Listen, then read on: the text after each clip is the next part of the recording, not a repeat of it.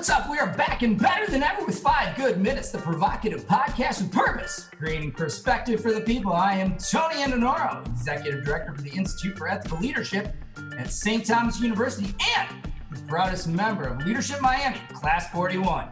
Today, I get the privilege of serving as your host from our awesome adventure into adversity. Today, I say settle down and settle in because whoa, we are in for a treat. Our guest today needs no introduction, but I'm going to attempt to give him one anyway. His genius, his genius an avalanche flowing down a mountain, an unstoppable force that creates the foundation for something amazing, something meaningful, something more. Originally hailing from the mega metropolis of Miami, our guest today serves as the Director of Operations for the Ambulatory Outpatient Division for the Jackson Health System. But that only tells part of the story. His work has a direct and tangible impact on the way that we administer healthcare and serve those that need us most. As Drake would say, he started at the bottom, now he's here, serving in just about every role that the healthcare system has had to offer on his way to his current director position.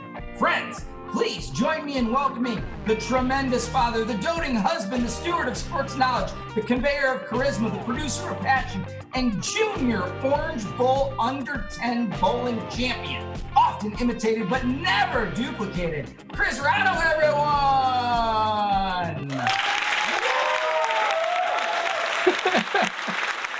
Thank you for that introduction, Tony. I greatly appreciate it, man. Oh my gosh, Chris, Chris, it is our pleasure. We are so glad to have you on. We um, try to start with with an introduction that lives up to the hype, and hopefully we've been able to do that. But gosh, it's good to have you. How are you? I'm doing great, bud. How you been, man? You doing okay? Uh, we're plugging along. I think we're doing well, and I appreciate you asking. Thanks. So we know your your time is valuable, so we're going to get right down to business today and get you into these questions. And so you know one of the challenges is is facing all of us across the country across our organizations. No one seems to be spared um, are all of the difficult challenges facing us stemming from obviously our global pandemic that we're dealing with right now. And so specifically within your environment what are the critical challenges that you're facing?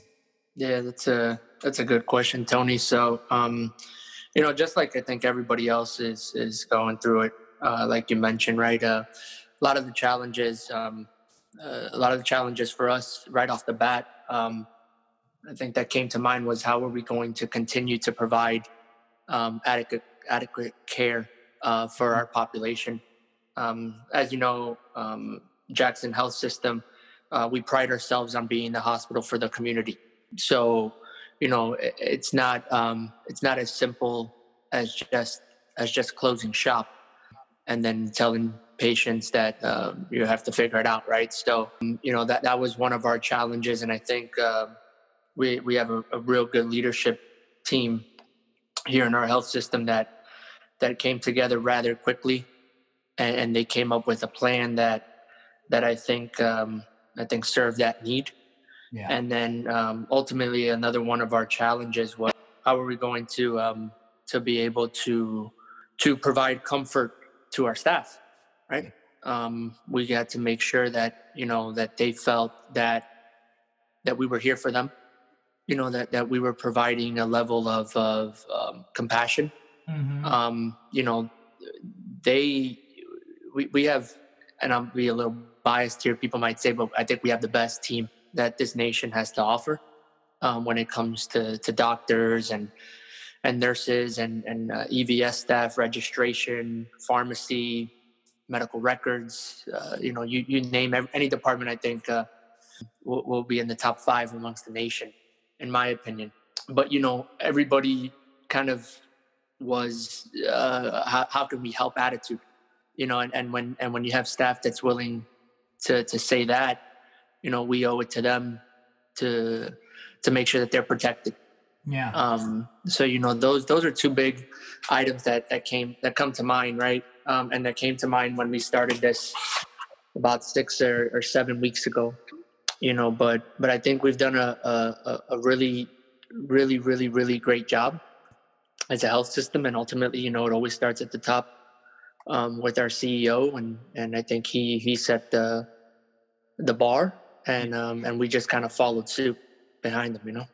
You know, it, Chris, it's interesting because uh, obviously tremendous appreciation for the work you and your team and, and everyone else there is doing for you know the community at large. But as I, as I sit here in this socially distant space, I see you sitting there in your scrubs, and there's a heightened level of reality that hits me, and it's it's powerful. And I know that um, that you see it every minute of every day. And you you talked about it a little bit, but we we all are wondering, you know, what can we do? What should we be doing it? But you're doing it. You're on the front lines.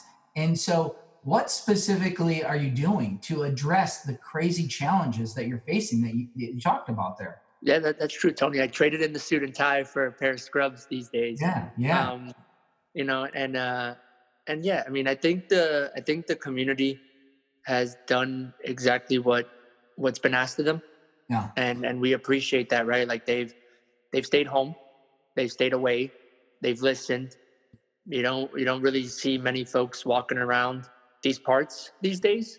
Um, and those that do have to come because of obvious reasons, mm. um, you know, they're they're listening, they're putting on their masks, they're adhering to the social distancing uh, standards that have been implemented, and and we, you know, the, the one thing that I continue to ask of folks is that as we as we move closer towards reopening, right? That that key mm-hmm. that key word there is reopening.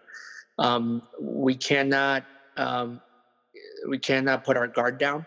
Can't let our guard down, right? Like we have to continue um, to listen to recommendations that that our that our physicians are making, our, our leaders in the community are telling us to to adhere by, right? So um, I just ask of folks that as we start getting towards some leniencies to just be cautious with that you know and that that you know as we start focusing and and uh, shifting our focus towards a reopening plan you know there will be instructions that patients will need to follow and and we just ask that they that they listen like yeah. they've been doing over the last few weeks for us. Yeah. No I, I i really appreciate that. You know i I think it's interesting that you bring that up because back in the day, Robert Greenleaf said that the first piece of servant leadership is taking the time to listen. And that really speaks to something else that you and I do. You know, we're both engaged in this Leadership Miami group. And I'm wondering how you see Leadership Miami, you Miami preparing you for the critical work that you do every single day there at your workplace. Yeah, and that, that that's that's a that's another good question, Tony. So realistically, I mean, I've been in healthcare for about 14, 15 years. W- you know, with that said, I've learned a lot throughout my career and throughout my life. You know, work as you mentioned in my intro, right, working my way up.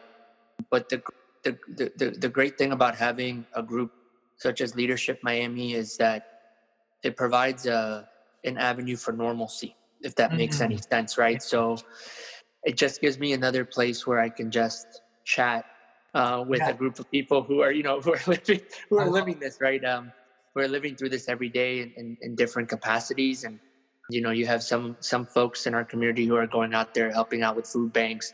You have others who are going out there helping out with, um, with unemployment, right? So, you know, uh, Robert, who's, who's one of our, our group members, um, who you guys will probably hear from later on in this podcast if you haven't yet. You know, unemployment hit hit close to home um, with one of my close friends, and you know she she was furloughed and she had to mm-hmm. do the mm-hmm. whole application process and stuff like that. And you know, I, I I reached out to him just to kind of ask him as as things were ever changing with unemployment. He became a, a great resource, you know, and, and a sense of comfort um, to know that that I had somebody there that would be able to provide me answers that she wasn't unable to um, to obtain due to the the high influx of, of volume yeah. uh, that this pandemic has impacted right? So mm-hmm.